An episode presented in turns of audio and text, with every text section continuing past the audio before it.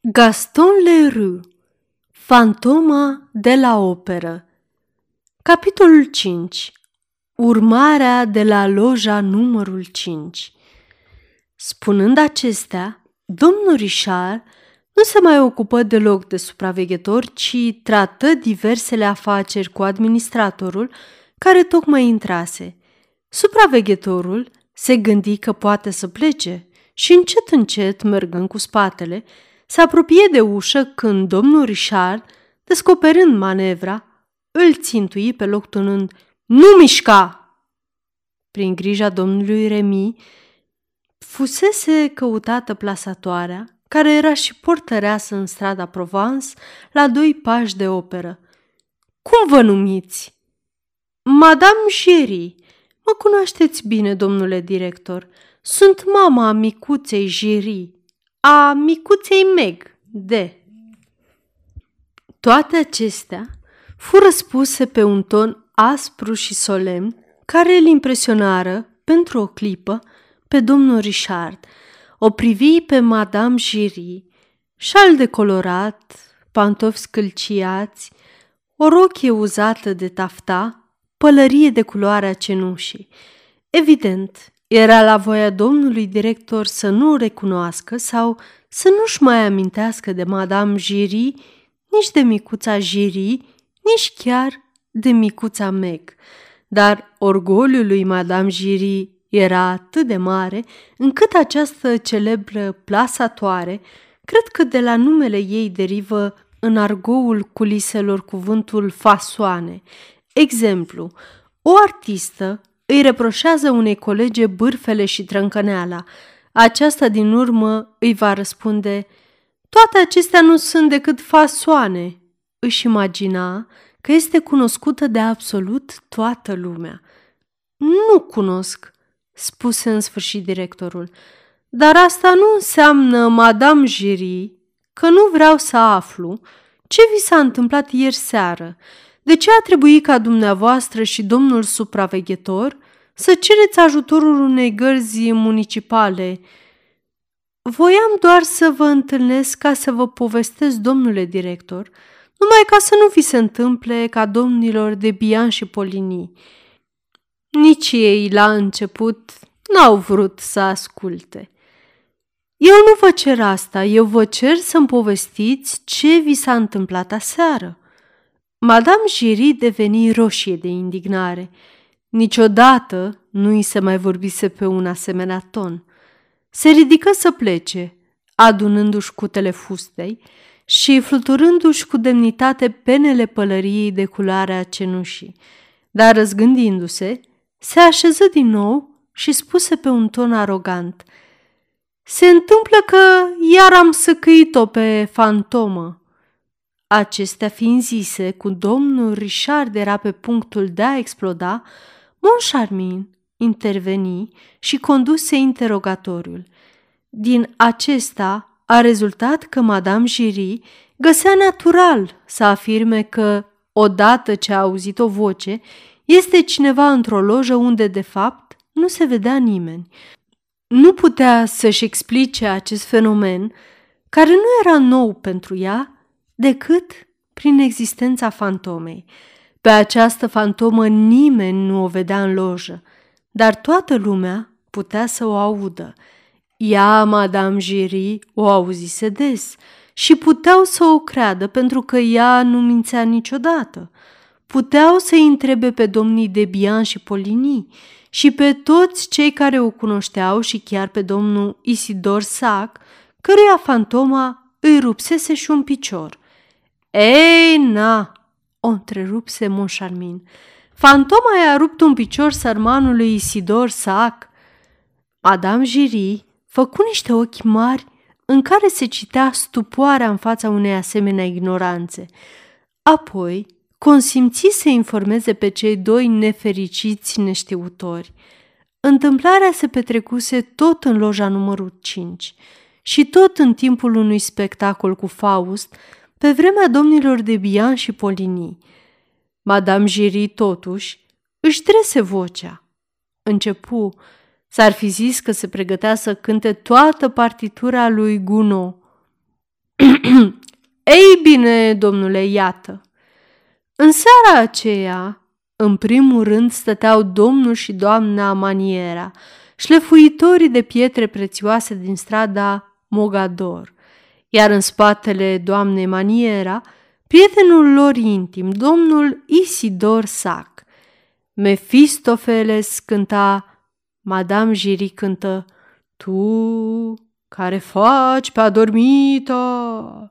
Și în momentul acela, domnul Maniera auzi în urechea dreaptă, nevastă sa era în stânga, o voce care îi spuse, Ah, ah, Julie, nu face pe adormita. Pe soția lui o chema tot Julie. Domnul Maniera se întoarse în dreapta să vadă cine vorbește. Nimeni. Își frecă urechea și se gândi, visez? În timpul acesta, Mefistofeles își continuă cântecul. Dar nu-i plictisesc oare pe domnii directori? Nu, nu, nu, continuă. Domnii directori sunt prea buni. Madame Giry făcu o grimasă, deci Mefistofeles cântă mai departe. Madame Giry cântă Caterin, te ador, de ce refuzi amantului ce te imploră un sărut atât de dulce? Și imediat domnul Maniera auzi tot în urechea dreaptă vocea care spunea A, Julie, nu i-a refuzat un sărut lui Isidor? Auzind asta, se întoarse spre nevastă sa și spre Isidor și ce credeți că văzu? Isidor luase mâna nevestesii prin spate și o acoperea de sărutări în locul gol lăsat de mănușă. Uite așa, bunii mei domni, Madame Giry își acoperi cu sărutări pielea mâinii în golul lăsat de mănușa ei din mătase groasă. Și atunci vă dați seama că nu i-a fost prea moale. Jap-jap! Domnul Maniera, care era înalt și solica dumneavoastră, domnule Richard, îi trăsni o pereche de palme domnului Isidor Sac, care era slăbănoc și deșirat ca domnul Monșarmin, cu tot respectul ce îl datorez. A fost un scandal. În sală se striga, destul, destul, o să-l omoare. Apoi domnul Isidor Sac reuși să scape. Deci, nu fantoma i-a rupt piciorul, nu?" întrebă domnul Monșarmin, un pic jignit de faptul că înfățișarea lui făcuse o așa de jalnică impresie lui Madame Giry. I l-a rupt, domnule!" răspunse Madame Giry înțepată, căci înțelese intenția jignitoare. I l-a rupt dintr-una și asta pe scara cea mare pe care el o cobora în viteză, domnule. Și atât de bine i l-a rupt încât, pe legea mea, amărâtul nu o să o mai urce din nou prea curând. Chiar fantoma ți-a povestit ce a spus domnului Maniera la urechea dreaptă? Întrebă judecătorul de instrucție Monșarmin cu un aer serios pe care îl credea a fi foarte comic. Nu, domnule, chiar domnul Maniera, așa că... Dar dumneata, dumneata ai vorbit deja cu fantoma scumpă doamnă?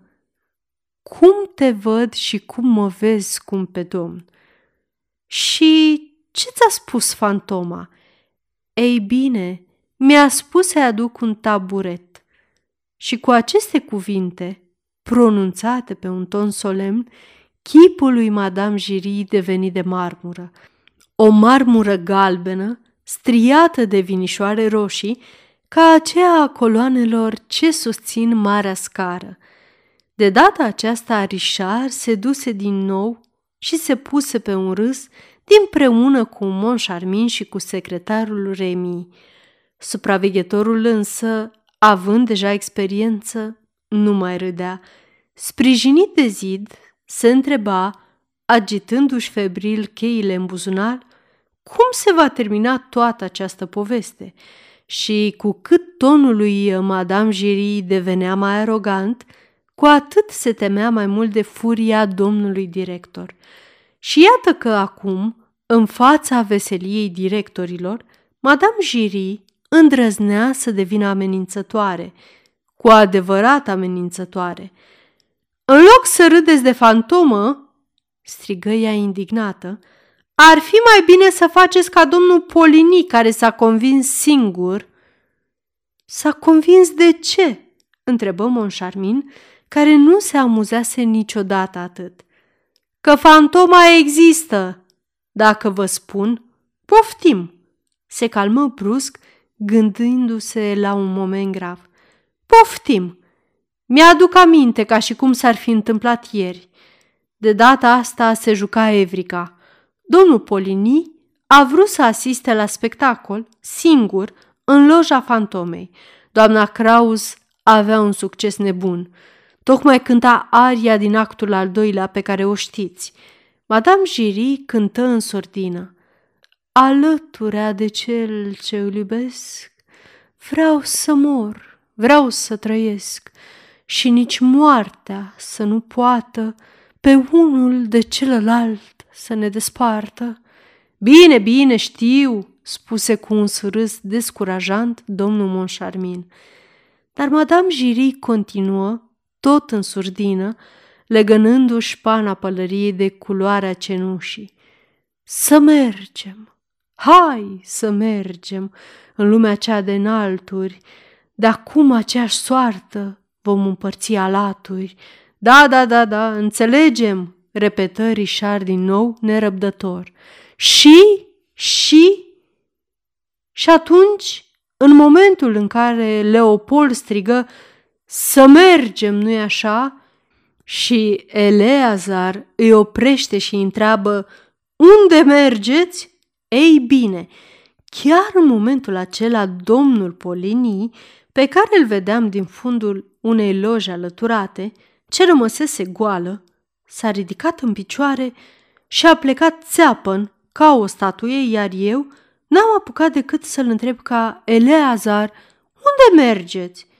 Dar nu mi-a răspuns și era palid ca un mort.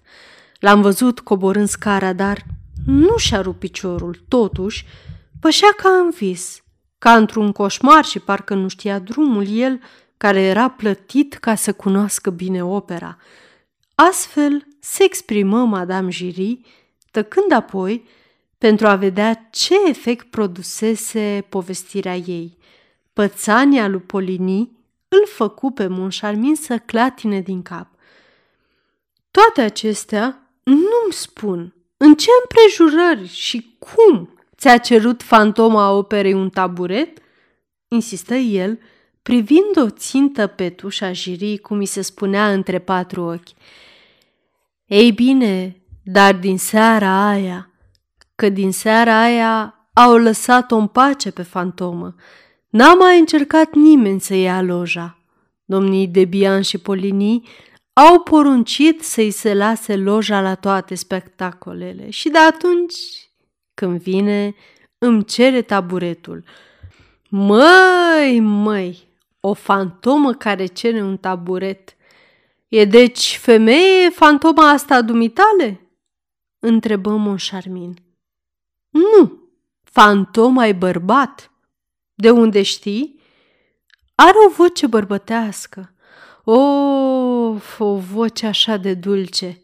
Uitați cum se întâmplă.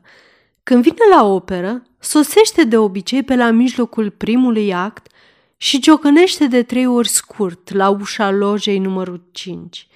Prima oară când am auzit loviturile astea și știam că nu e nimeni în lojă, vă închipuiți că am fost uimită. Deschid ușa, ascult, privesc, nimeni. Și apoi iată că aud o voce care îmi zice Madame Jules, ăsta e numele răposatului meu bărbat, un taburet, vă rog. Cu tot respectul, domnule director, eram ca o piftie și vocea zise în continuare, Nu vă temeți, Madame Jules, sunt eu, fantoma de la operă. Am privit în partea de unde venea vocea, care, de altfel, era așa de blândă și binevoitoare, că aproape nu mai era frică. Vocea, domnule director, era așezată în primul fotoliu de pe primul rând din dreapta. Deși nu vedeam pe nimeni, aș fi jurat că era cineva așezat acolo și încă cineva care vorbea foarte politicos, pe cuvântul meu. Loja din dreapta lojei numărul 5 era ocupată? întrebă Monșarmin. Nu, loja numărul 7, ca și loja numărul 3, din stânga, nu erau încă ocupate. Spectacolul de-abia începuse. Și ce-ai făcut atunci? Ei bine, i-am adus taburetul. Precis că nu pentru el cerea un taburet, ci pentru nevasta lui. Dar pe ea nici n-am văzut-o, nici n-am auzit-o. Ce? Cum? Fantoma avea și o nevastă acum? De la Madame Giry, privirile celor doi directori se îndreptară spre supraveghetor care, în spatele plasatoarei, își agita brațele pentru a atrage atenția șefilor. Își ciocănea fruntea cu arătătorul, făcându-i pe director să înțeleagă că mătușa Jul era în mod clar țicnită. Această pantomimă îl făcu pe domnul Richard să se hotărască definitiv de a scăpa de un supraveghetor care păstra în serviciul lui o zărghită. La sfârșitul spectacolului îmi dă întotdeauna o monedă de 40 de bănuți, câteodată 100 de bănuți și chiar 10 franci, dacă trec mai multe zile când nu vine. Numai că de când au reînceput săcăielile, nu mai dă absolut nimic. Iertare, madam!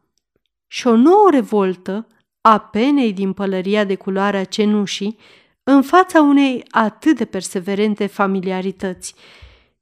Iertare, dar cum procedează fantoma ca să-ți înmâneze cei 40 de bănuți? întrebă Monșarmin, curios din fire. Ei, îi lasă pe măsuța din lojă. Îi găsesc acolo împreună cu programul pe care îl aduc întotdeauna. În unele seri găsesc chiar flori în lojă, câte un trandafir căzut poate din corsajul nevestesii, că sigur trebuie să vină câteodată cu vreo femeie, pentru că într-o zi a uitat un evantai. A, fantoma a uitat un evantai? Și ce ai făcut cu el? I l-am dus înapoi, data următoare. La aceasta s-a auzit vocea supraveghetorului. N-ați respectat regulamentul, Madame Giri. Vă amendez. Taci, imbecilule! Vocea de bas a domnului Formier Richard. I-ați dus evantaiul și mai departe? Și l-au luat, domnule director. Nu l-am mai găsit la sfârșitul spectacolului, dovadă că au lăsat în loc o cutie cu bomboane eglezești, care îmi plac atât de mult, domnule director. E o atenție de-a fantomei. Bine, Madame Giry, poți pleca. După ce Madame Giry îi salută respectuos și nu fără o anumită demnitate, ce nu o părăsea niciodată, cei doi directori îi declarară supraveghetorului că erau deciși să se lipsească de serviciile acestei bătrâne nebune și îi permiseră acestuia din urmă să se retragă. Când supraveghetorul plecă, după ce își mărturisise mai întâi devotamentul față de operă, domnii directori îl avertizară pe administrator că trebuie să încheie socotelile. Când rămaseră singuri, domnii directori își împărtășiră gândul ce ne venise în același timp de a da o raită pe la loja cu numărul 5. Îi vom urma în curând. Sfârșitul capitolului 5